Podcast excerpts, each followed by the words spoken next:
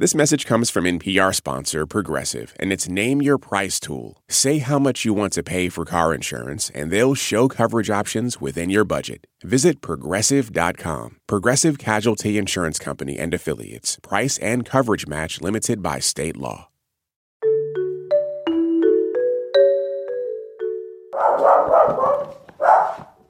This is NPR's Life Kit. I'm Samantha Balaban. Meet Winnie.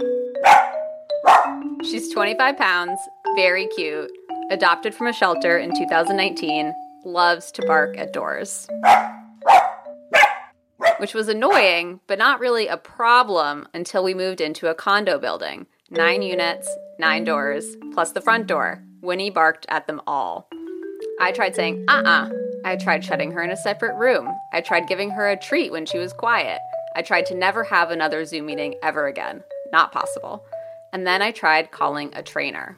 So have you, have you gotten a lot of practice with, with Go to Place? Been trying to practice go to place. Now meet Avi Israeli of District Dog Training in Washington, D.C. So we'll, keep working on that. It's nothing that's going to be perfected in even just a few weeks' time. We work on interrupting the behavior. When Winnie barks, I say uh uh and go to place. She knows if she goes to her dog bed and lies down, she'll get a treat.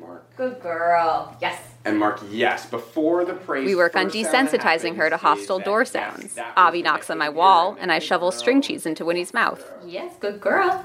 Good girl.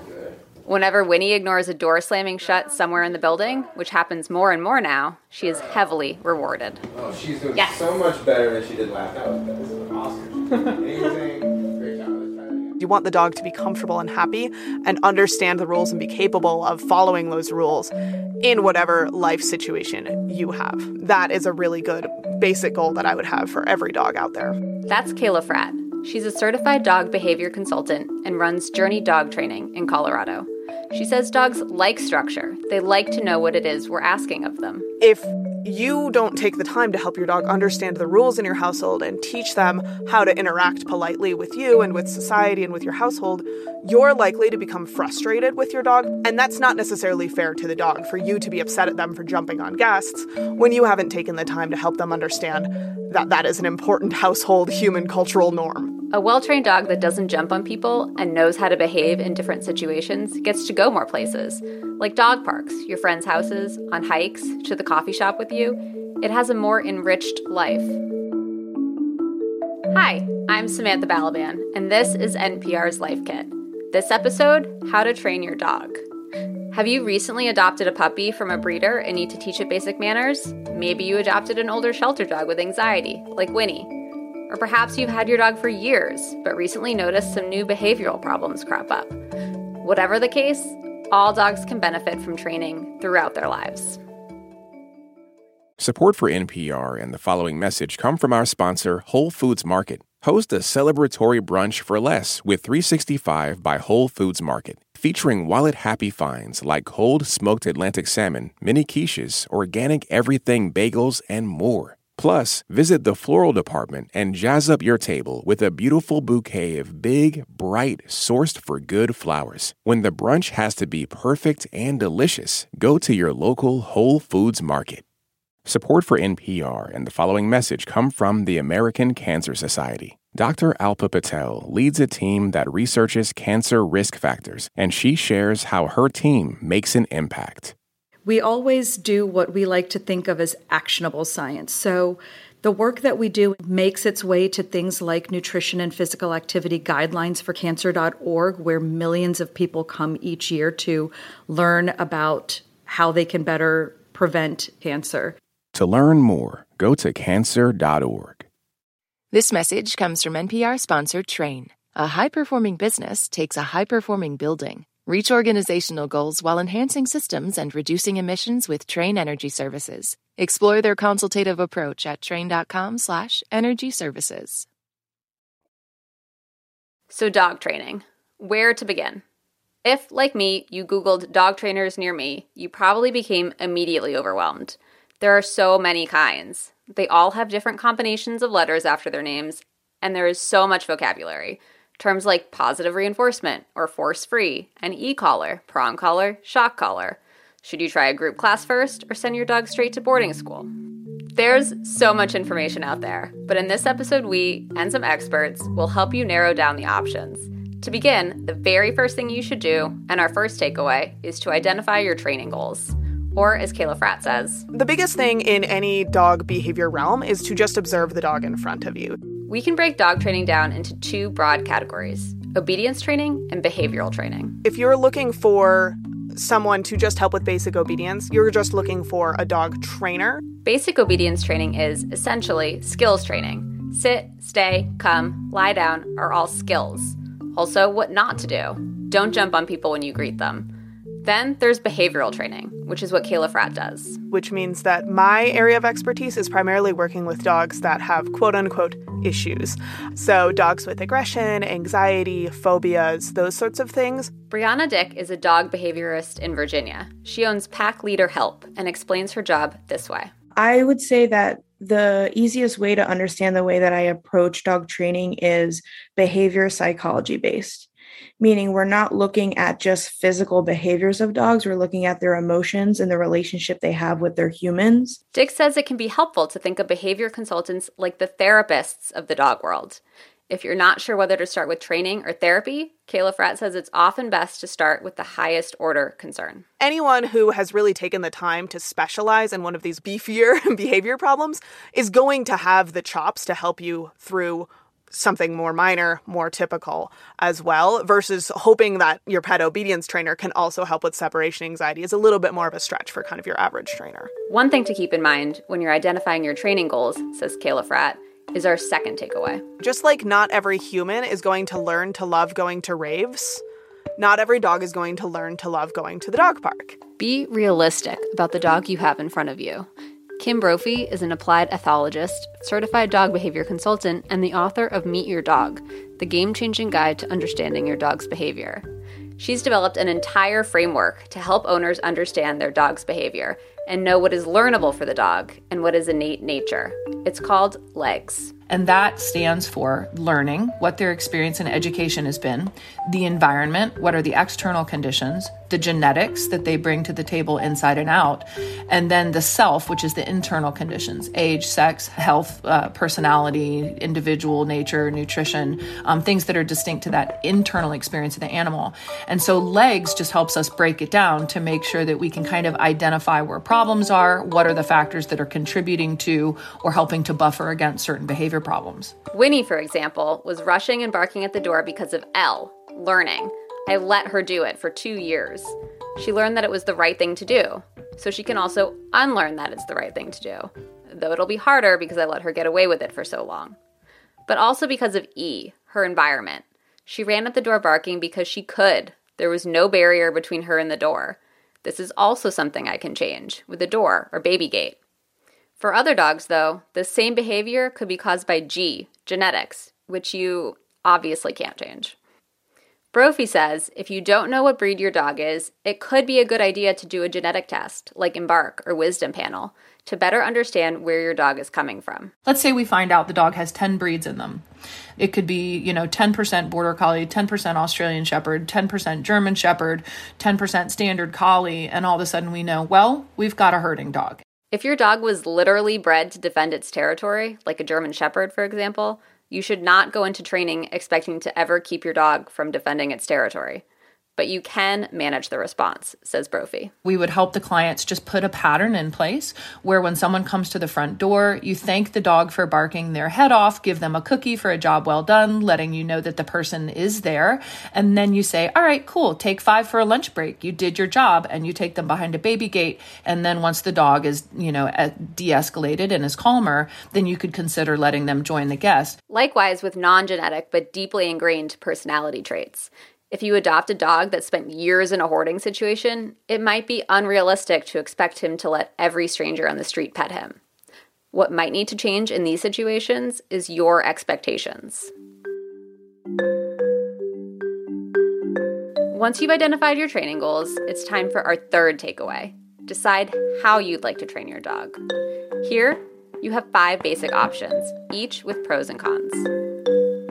Number one is group classes. That's where you'd start for basic obedience training. But there are also specialized group classes, for leash reactivity, for example.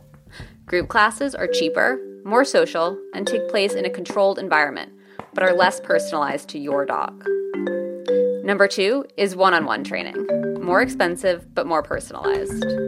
Option three, board and train, like a couple weeks long boarding school for dogs, which can be beneficial if you don't have the time to invest in training your dog but board and train is the most expensive and the least hands on, and potentially the riskiest, since you won't be there to advocate for your dog, says Kayla Fratt. One of the problems with board and train is that as a trainer, you either need to charge extremely high prices or you need to have a, several dogs in your household all at once. So if you're not comfortable with your dog going and staying in a kennel situation, potentially in like heated kennels in the trainer's garage, that's a big thing to consider. Then option 4, Fratt's favorite, is day training. The trainer comes to your house, picks up your dog, trains it for a few hours, and then brings it back. Your dog still gets to interact with you daily and sleep at your house every night, and it's still good for busy families. Option five is you. If you want to handle dog training on your own, there are boatloads of free resources and videos on YouTube and Instagram. In this video, I'm going to be showing in real time without any edits training my five month old puppy. And dog trainers often post free information on their websites. One of the best, um, in my opinion, on YouTube is Kikopup. It worked on Leave It, leaving it from food in a container on the floor. K I K O Pup. Um, she also is available on Instagram. A lot of the professional certifying bodies have a lot of great Instagram, YouTube lives or videos available. The pros here being that it's free. Dog training can be incredibly expensive. The cons being that you're on your own. Quite frankly, a lot of people are able to get through without any professional training help. Where I, in my experience, people hire me partially because they want an accountability partner. The option you choose will also depend on your training goals. It would be hard, for example, to train your dog not to bark at your door from a training center. If your dog is aggressive with another dog in your house, sending the aggressive dog to a board and train facility is unlikely to improve that inter household dynamic. Now, there's a common saying that it's really the owner who is being trained. So, no matter how you choose to train your dog, you still have to be an integral part of that training. Kayla Fratt says training doesn't have to take up a huge chunk of your day, though. When I was raising my puppy Niffler, um, it was probably about five minutes a day of actual training where I'm actually like, all right, I'm going to get my clicker out. I'm going to get the treat pouch out. We're going to sit down and we're going to work on something. Avi Israeli, Winnie's trainer, comes for an hour every couple of weeks and then gives me homework. For example, play sounds such as thunderstorms, fireworks, etc., at low volumes while she's engaged in a pleasurable activity such as eating. And then there's all the training you can work into everyday life as you consistently model good behavior. So, with my puppy, every time when he was little, he chose to lay at my feet quietly while I was on a Zoom call. I have a treat jar that sits on my desk, and I would drop a couple treats at him. So I wasn't actually training him, but I was like, hey, buddy, I like that. Let's keep doing that. Dog training is, get this, a totally and completely unregulated field. Anyone with a website, Instagram page, or storefront can claim to be a dog trainer. The entirety of their qualifications could be that they love dogs, which also means there is no rule book for how to train a dog, what methods to use, and many dog trainers disagree. So, our fourth takeaway is understand the methodology. In the dog training community, there are essentially two camps that you're likely to encounter. The first is positive reinforcement based trainers, also sometimes called force free or fear free trainers.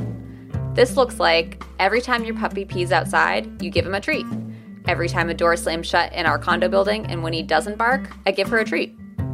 Fratt offers this example of using positive reinforcement to help train a dog that is barking and growling at kids. Luckily, there was a playground where it was safe for me to kind of be on the other side of a fence from the playground, a couple dozen meters away from the playground. And every time he looked at kids, or every time kids screamed or went down the slide or did anything that, in my puppy's opinion, was really scary, Puppy got a treat. And Puppy started learning that being around kids, kids doing things, all of that actually predicted good things for him. And at this point, he now loves kids. The second camp is made up of trainers who identify as balanced, which basically means trainers who are more willing to incorporate punishment, also called corrections, into their training, like Brianna Dick. For me, a correction can look like this it can look like removal of food. It could look like spatial pressure. It could look like a verbal no. It can look like a spray bottle, a tap on the crate, leash pressure, e collar. It can look like an interruption. Like I I'll oftentimes will use food as an interruption, but correction can mean a lot of different things. It's really dependent on the dog. But Dick says she never reaches for corrections first. The biggest example, which is my dog is reactive on the leash, right? So I go over and say, Well, what does your relationship look like with your dog? Do you provide it structure and information in the home? Do you give it clear information, communication on the walk?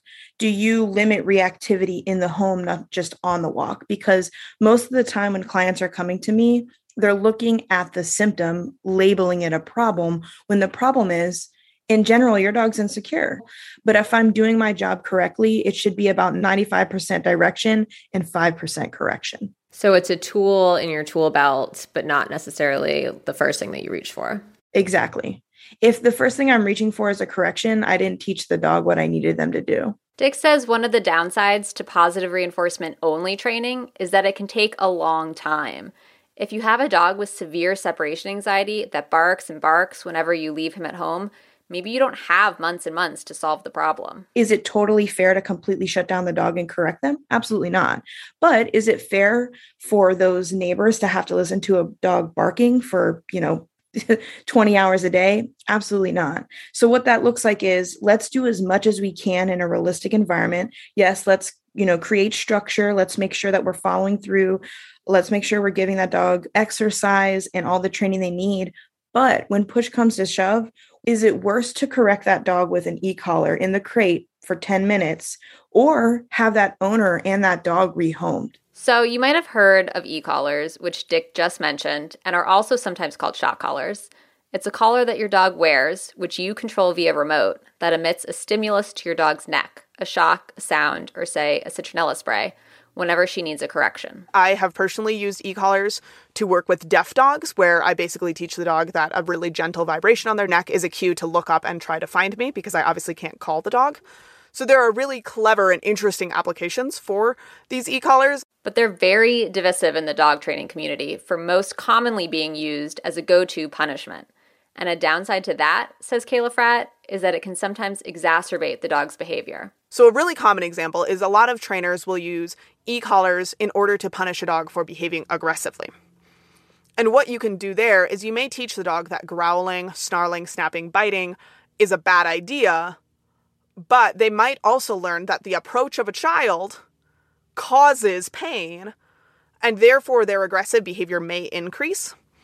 And eventually, there's a chance that that dog could snap and actually go for a bite because the dog is still uncomfortable. The root issue has not been resolved. There is, by the way, a third training camp. You might have heard of dominance training, where you show your dog that you're the alpha, the pack leader, sometimes by flipping him over and pinning him on his back. Brianna Dick says new research simply doesn't bear this method out. We need to be doing something that makes way more sense because it's been debunked.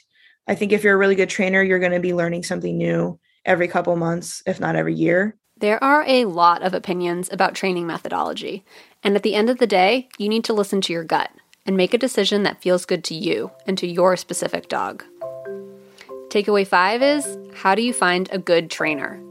If what you need is a solid list of positive reinforcement trainers or balance trainers in your area, a good place to start is with lists compiled by the various professional associations.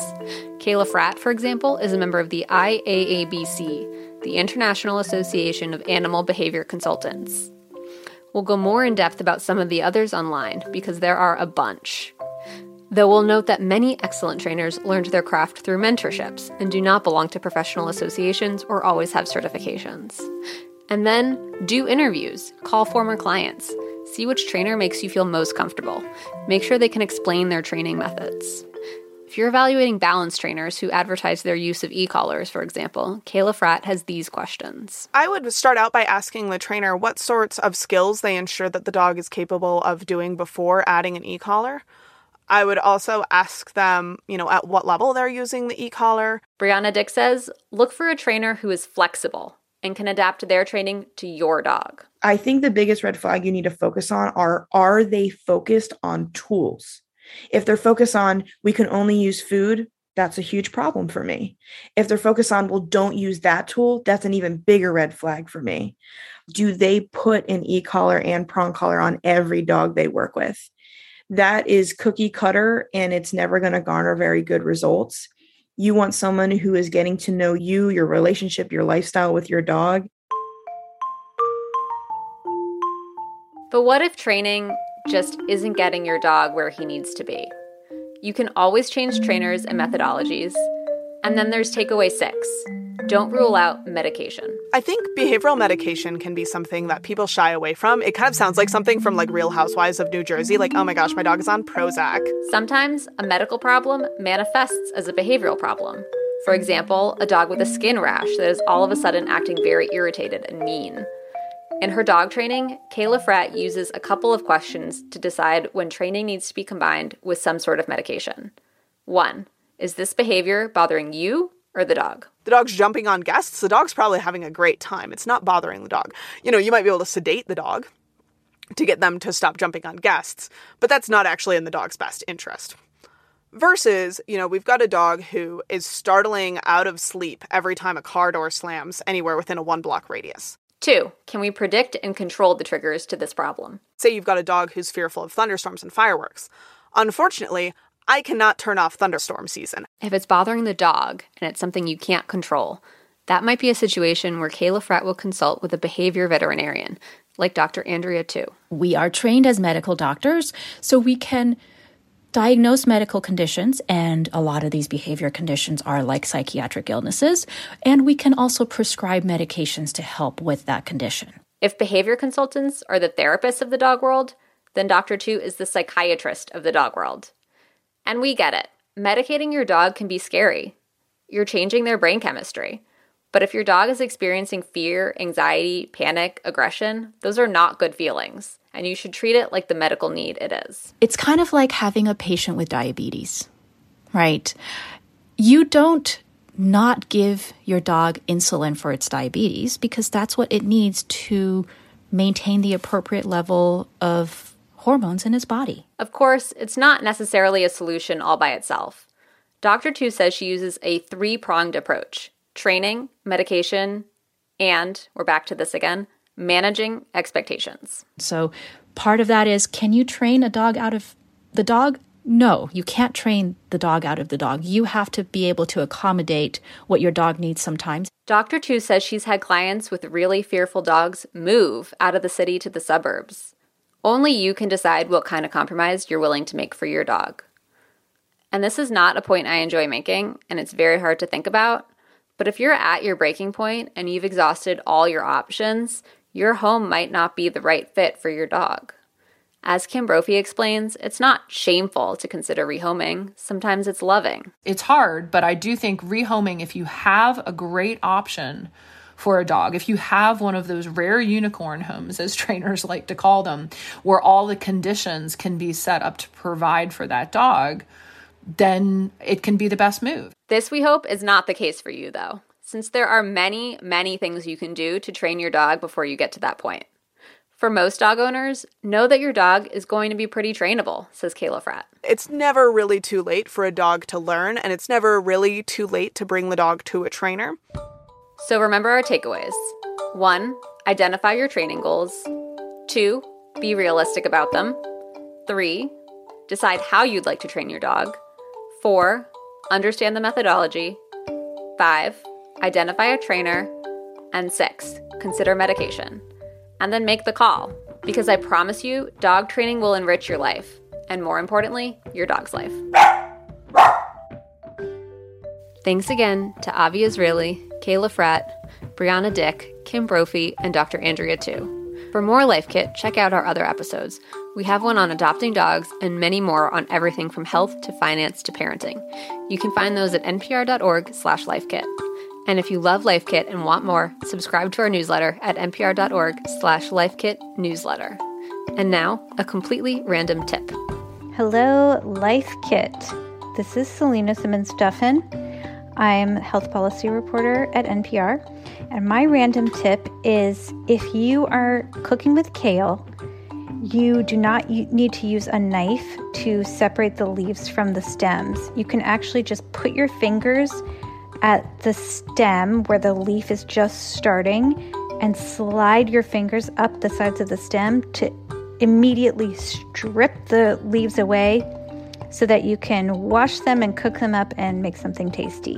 It's really, really easy. If you've got a good tip, leave us a voicemail at 202 216 9823 or email us a voice memo at lifekit at npr.org.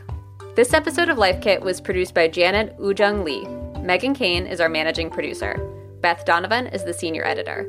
Our production team also includes Andy Tagle, Claire Marie Schneider, and Sylvie Douglis. Our digital editor is Beck Harlan.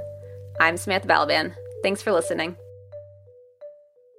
Support for NPR and the following message come from Indeed. You're driven by the search for better. But when it comes to hiring, the best way to search for a candidate isn't to search at all. Don't search, match with Indeed. Join more than 3.5 million businesses worldwide that use Indeed to hire great talent fast. Get a $75 sponsored job credit to get your jobs more visibility at Indeed.com slash LifeKit. Terms and conditions apply.